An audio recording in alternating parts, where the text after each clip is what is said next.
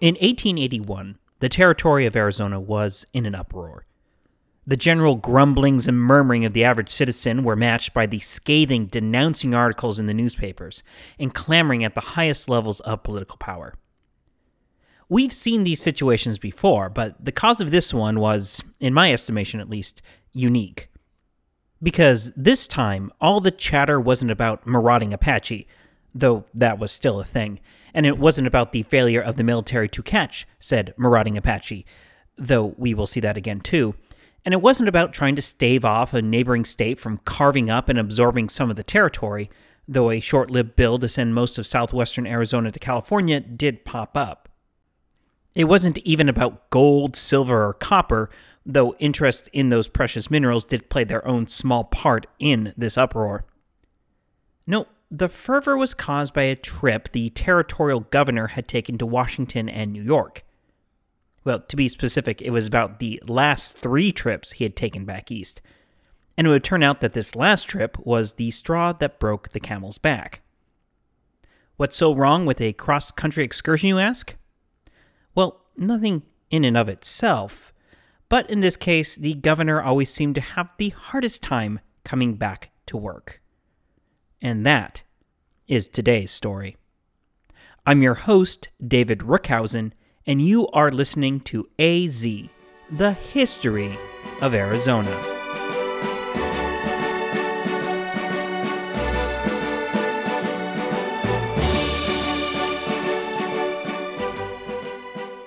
Episode 76 The Absentee Governor. Welcome back, everyone.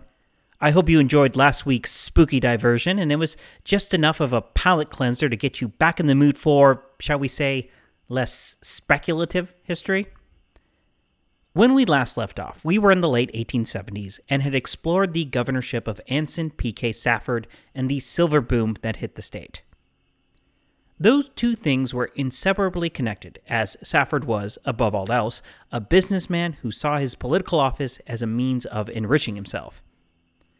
Of course, that didn't separate him too much from his contemporaries, and I know it's an easy joke, but I'm going to do it anyway. It didn't separate him much from politicians today either.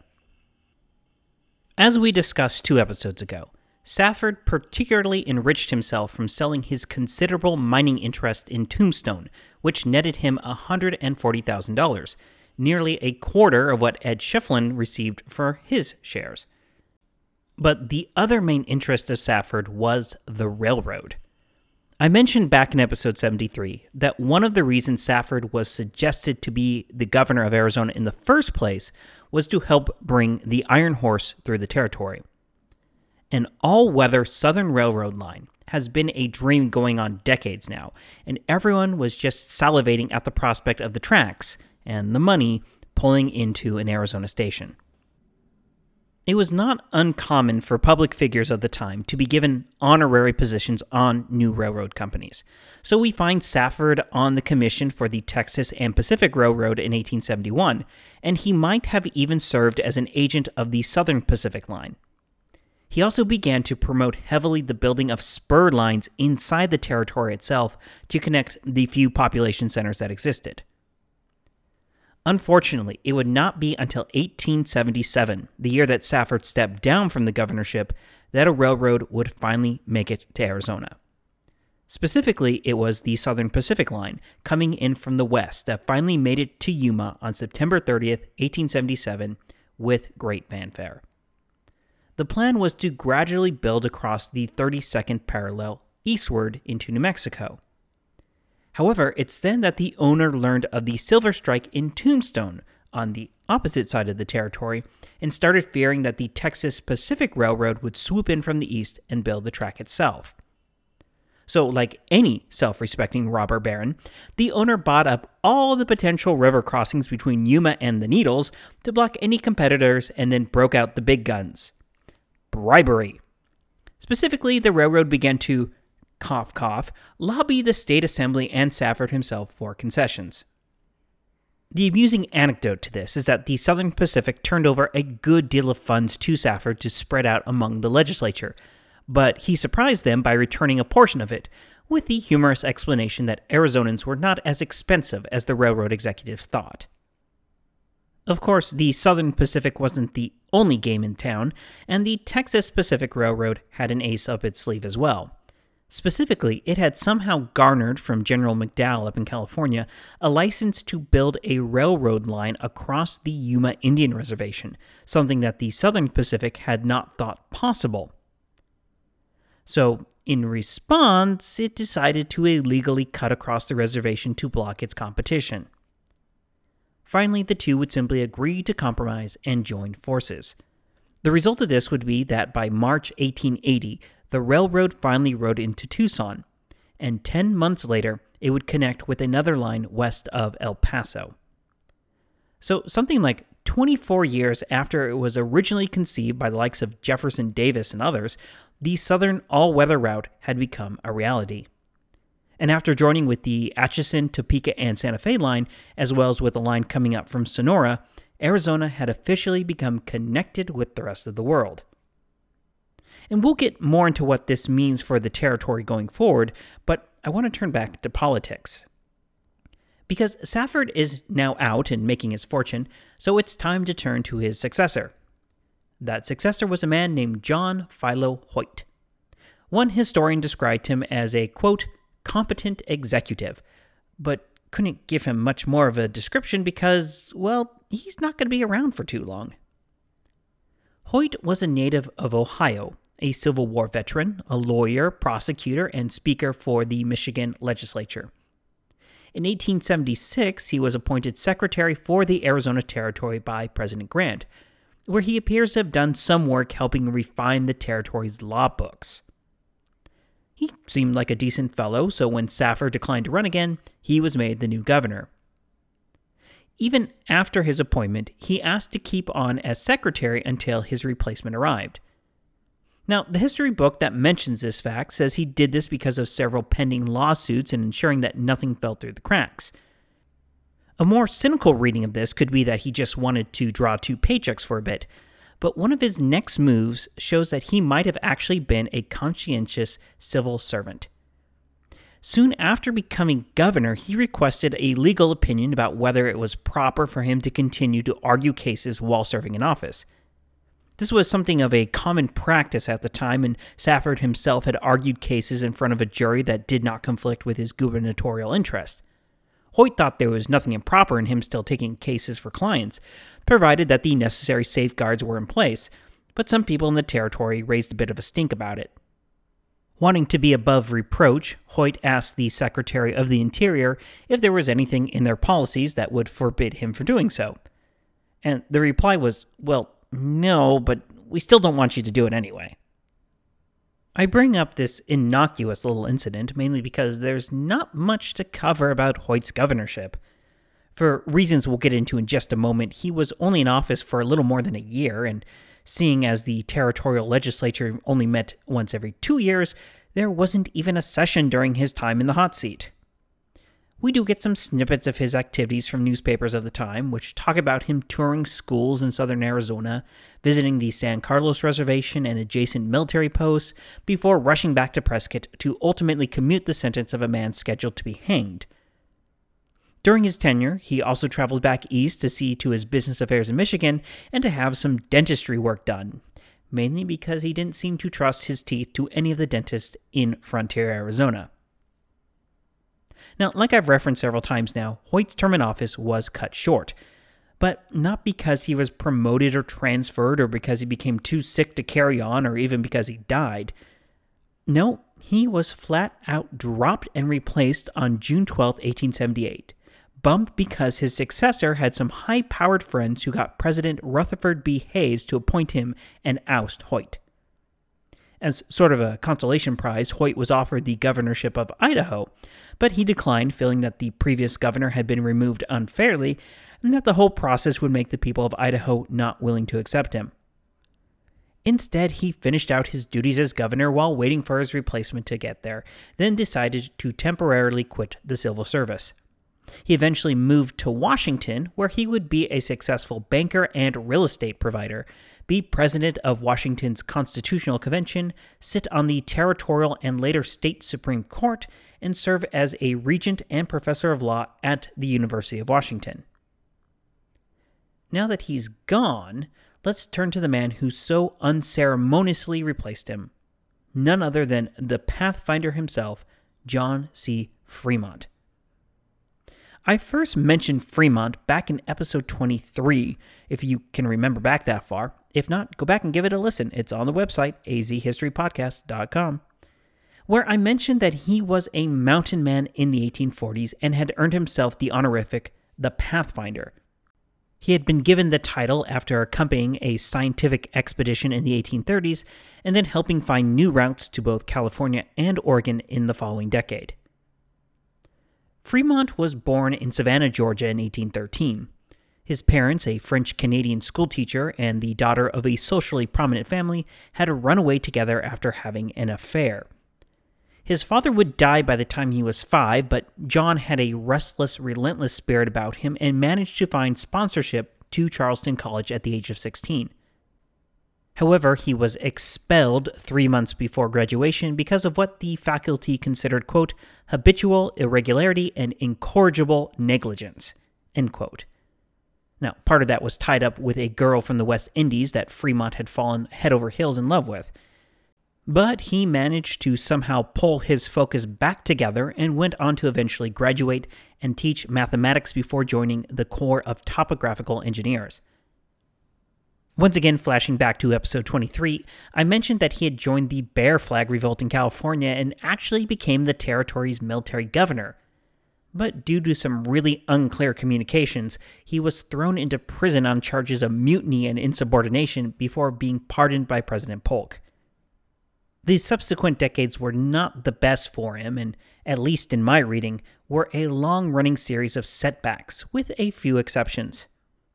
After resigning from the military following his disastrous term as military governor of California, he would lead a disastrous expedition over the winter of 1848 49, where he would lose a third of his men and all of his equipment. In the early 1850s, he became California's first U.S. Senator, and in 1856, he was nominated to be the first Republican candidate for the presidency of the United States. But since we all know that Abraham Lincoln, elected four years later, is destined to be the first Republican president of the United States, it won't come as a surprise if I say that he lost to James Buchanan. He would take part in the Civil War as a major general and took command of the Department of the West, headquartered in St. Louis. However, he lost his job after issuing an Emancipation Proclamation for the state of Missouri in August 1861. Fearing that this move would radicalize the border states who were on the fence about staying in the Union as it was, Lincoln, still two years away from taking the bold step himself, ordered Fremont to rescind the order. He refused, and with that, he was again out the door. Following the Civil War, he had gotten himself into railroad speculation, which ended up with him being virtually penniless by the end of the 1870s. And that's when friends stepped in and petitioned President Hayes to set up Fremont with the cushy gig of the Arizona governorship to help alleviate some of his financial woes. Indeed, most histories you will read describe Fremont as needing the job. I should note also that there was some inside baseball political machinations going on here, as apparently Fremont had acquiesced to Republican leaders in 1864 and refrained from running for president as a third party candidate, which would have potentially split the vote and caused Lincoln to lose. He was also apparently somehow instrumental in the 1876 election of Hayes, who was already a great admirer of Fremont. Finally, I should note that despite his rather spotty record, Fremont was still incredibly popular back east, where tales of his daring exploits charting the West made him a bona fide celebrity. That's why no one raised too much of a fuss when Hoyt was pushed aside, though the Arizona Citizen newspaper did write, quote, the nomination of General Fremont for the governorship of Arizona is understood to have been made independently of the wishes of the Arizona people the president having appointed Fremont purely for personal motives. It is well known that the latter had been unfortunate in business affairs and lost all his property. He is said to be anxious to go on to Arizona, attracted, it is believed, by the mineral prospects of the country. With the benefit of hindsight, we can now say that they were not wrong. But whatever the reason Fremont now found himself in the hot seat, he was there, so we have to take his governorship on its own merits. Unfortunately, those were in short supply. The newly appointed governor took a slow trip to Arizona, being wined, dined, and feted in Chicago, Omaha, and San Francisco before actually arriving. Once in the territory, roughly three months after his appointment, he had to quickly prepare for the 10th Legislative Assembly in January 1879. And I will divert here to note that this legislative session that Fremont was to address was again meeting in Prescott, not Tucson, where it had been since 1867 when McCormick had moved it there to get the necessary votes to become the territory's congressional delegate. But even though it had been a decade now, and the legislature had actually voted in 1875 to make Tucson the quote unquote permanent capital, the powerful bloc from Yavapai County refused to accept it as a fait accompli. Prescott was still a growing city, and Yavapai County had considerable political clout. Of the 27 members of the Legislative Council, 12 were from Yavapai, while only 7 were from Pima County. It's almost a disappointment, but I can't find any report of bitter feuding or nefarious politicking about the vote in 1877 to have the next session meet in Prescott. Even Marshall Trimble, who is always good for a yarn about such things, is silent on this issue. So I'm afraid all that we are left with is just to note that, despite voting just two years earlier to make Tucson the territory's permanent capital, the legislature up and moved back to Prescott. Don't worry though, the next time the capital changes hands, there will be a lot more bitter feuding and nefarious politicking involved. But back to the main story. During his first official message to the Assembly, Fremont made a few proposals building new roads, building a larger government assay office, those sort of things. And then he really swung for the fences.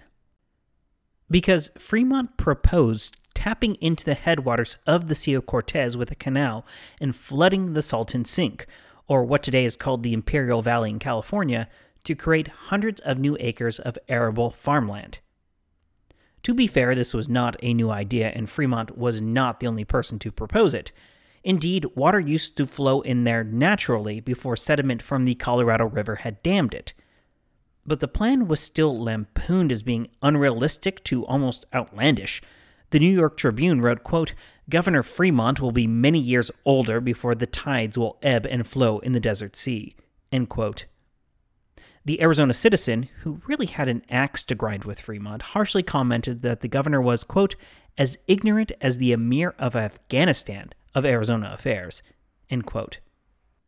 Once again, to be fair to Fremont, this idea wouldn't die and would actually happen in the early 1900s, forming the Salton Sea southeast of the California city of Indio. Unfortunately, the Salton Sea has turned out to be an ecological disaster, but now I'm definitely getting lost in the weeds. Though Fremont's ideas were mostly overlooked, the legislature did push through a few ideas of its own. During this session, they passed a bill licensing gambling with a $300 quarterly fee, of which half would go to the territory and half to an individual county. This law to make sure gambling was kosher was pushed through by the powerful president of the Territorial Council, Fred G. Hughes of Tucson. Behind him were, wouldn't you know it, a host of gamblers and saloon keepers hoping to make some money off of people losing their hard earned cash. And wouldn't you know it, Hughes himself was known to be an avid gambler. Speaking of gambling, the legislature also passed one of my favorite bills to date, mainly because it was all one big joke. You see, a representative from Maricopa County named J.D. Rumberg had lost a good deal of money on a horse race because he bet on a slow pony. In a huff due to this humiliation, he introduced a bill to entirely ban horse racing across the territory. His fellow representatives, who were all well aware of his reasons for proposing such a measure, decided to have a good laugh at his expense. So, each in turn rose up and praised the bill's merits to the hilt, before claiming that the citizens of their individual county were not ready for such an enlightened change and asked that their particular county be exempted. This went through the entire legislature until finally Rumberg's fellow representative from Maricopa County arose. he again extolled the virtue of his colleague's bill before asking that Maricopa County be exempted. Well, almost all of Maricopa County. A small piece of land along the Black Canyon Road northwest of Phoenix would still fall under the horse racing ban. And that slice of property just so happened to be owned by, wait for it, Rumberg. Early state historian James H. McClintock goes on to say that the bill was actually voted on and passed as amended, though it was never printed or put into any official state statutes. And who says political history can't be fun? A proposal of the governor's that was actually seized upon by the legislature was the establishment of a lottery, patterned after a similar one in Louisiana. It functioned as all lotteries do. People spend a lot of money on tickets, with a few receiving cash prizes. And anything the government took in ostensibly spent on schools and constructing a Capitol building. This was apparently the brainchild of a man named Thomas Finch, a Nevada politician and one of a handful of men all from outside the territory, who had Fremont's ear, which they seemed to be able to bend to this or that policy that was aligned with this or that business interest of theirs. However, the drawing never happened, mainly because public faith in the lottery was shaken thanks to excoriating editorials published in the Arizona Citizen in Tucson and the Territorial Expositor in Phoenix. Though, like many editorials from the time, they were more vitriol than fact, they swayed opinion enough that the lottery was delayed, and those who had bought a ticket were advised that they could redeem it for full cash value from the Goldwater family of Prescott. Years later, Barry Goldwater would talk about how his grandfather had shouldered paying for the advertising, printing, and then buying back of all the lottery tickets. But the reason I bring this particular incident up is because where Fremont was for all of this, namely, not in Arizona. He had used the lottery as an excuse to head back east, ostensibly to sell tickets and to drum up interest in mining ventures in the territory. He appeared to do very well, but mostly for himself and his own business interests, rather than anything he did for the territory at large. Still, this business kept him out of the territory for a full six months in 1879, and people back in Prescott, Tucson, and Phoenix began to think that they had an absentee governor. The territory's delegate for Congress, John G. Campbell, said of Fremont, quote, So far we cannot tell what sort of governor he will make as he has spent most of his time in the East. End quote. This continued in 1880 when another junket back east took him a full seven months. By the time he actually came back to the territory, he had but two months to actually get caught up to speed on the issues before addressing the 1881 legislature. In the meantime, Fremont's blatant embrace of carpetbaggers and others who simply wanted to glut themselves on what Arizona had to offer caused his popularity to severely plummet. But more than that, it also broke the so called federal ring that had run the show under Goodwin, McCormick, and Safford. Republicans hadn't even called themselves by that name until 1880, mainly because they could use terms such as Unionist, which sounded very feely goody in the aftermath of the Civil War, and had secured a broad coalition of support over receiving federal contracts. However, that came crashing down in the congressional delegate election of 1880, when the Republican candidate was soundly defeated by none other than Democrat Granville Oury who you will recall had actually been elected as a delegate to the Confederate Congress way back when. While normally that would be enough to sink him in the carpetbagger crazy administration of Fremont, the fact that he was an old settler with deep roots in Arizona was enough to get him elected. There was also some more complicated politics involved in this, since the solidly Democratic Tucson was now being challenged by the new Republican bad boy in their county, Tombstone, but that would be taken care of soon enough, as in the next session of the legislature, Tombstone would be carved out into the newly created Cochise County. But Fremont's popularity continued to tank, especially given his continual absence from the territory he was ostensibly the governor of. McClintock states his opinion that Fremont simply thought of himself as too big a fish to be stuck in a little pond like Arizona. The governor would write President Garfield in March 1881 that the legislature was largely Democratic and bent on passing bills disagreeable to the best interest of the territory. right before he left the territory once again, this time with the excuse that he was going to round up arms to help fight the Apache. Territorial historian Jay Wagner is quick to say that more than likely he was actually going to promote his mining interest and seek more financial backing for some copper deposits that he wanted to develop in Jerome. While he was off on this side trip, the territorial secretary, really the acting governor since Fremont wasn't around, submitted a report to the Secretary of the Interior. This report, which seemed calculated to line the secretary up as a good replacement candidate for the top seat, contained references to the local citizenry being upset about carpetbaggers coming into the territory. Then it said straight up that the duly appointed governor of the territory should be forced to return to Arizona or he had to resign. Now, there was no doubt that the secretary wanted the governor's job mainly because he wrote President Garfield and asked for the position, arguing that the poor territorial secretary had been forced to do the work of governing every time the governor decided he wanted to pop off to Washington to, I don't know, grab a pack of smokes or something. But by the summer of 1881, the citizens seemed to be behind the idea. They were disgruntled and impatient over their absentee governor.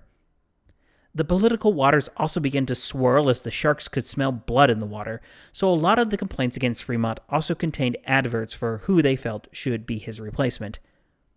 One Tombstone resident wrote that the governor was, quote, positively incompetent, while another wrote in a satirical article that ran in the Los Angeles Tribune, quote, It has never been safe to assume that Governor Fremont was in Arizona, and the public business, if the office is not a veritable sinecure, must have suffered greatly. End quote.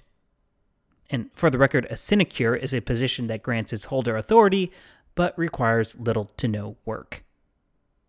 Finally, all this caught somebody's attention somewhere because Fremont was given a choice. He could either return to Arizona or he could resign. And he, of course, resigned on October 11, 1881. In his resignation letter, he made some excuse about being in Washington to help arrange the handling of Indian affairs, but finding that his powers as governor were limited, he couldn't be of any use in that department, so private interests were the only options now available to him. After he was gone, the Tombstone Epitaph printed an editorial stating its hope that President Chester A. Arthur would appoint someone worthy of the office and would, quote, not send us another eleemosynary barnacle to be fed from the public crib. And again, for the benefit of everyone who does not have a dictionary sitting in front of you, eleemosynary means someone who is dependent on charity. The Pathfinder never really did find the fortune he had been seeking. He retired from public life and moved to New York, either in Sleepy Hollow or Tarrytown, which should be familiar to all you Washington Irving fans out there, where the family lived on the income his wife brought in. Fremont died in 1890 at the age of 77. Wagner said it best when he remarked that the small part Arizona played in Fremont's life is evident from his tombstone in Piermont Cemetery in Rockland, New York. Out of the 50 lines chiseled into the grave marker, one says, quote, Governor of Arizona Territory, 1878 to 1882, end quote. And with Fremont now gone, it's time for us to leave things for this week as well. But join me next week as we once again hit the rewind button and discuss other things happening in the 1870s. This time, we need to catch up with that current little town and soon to be capital metropolis, Phoenix, and see how it was laying the foundation for its eventual political domination. I'm your host, David Rookhausen and you've been listening to AZ, the history of Arizona. Goodbye.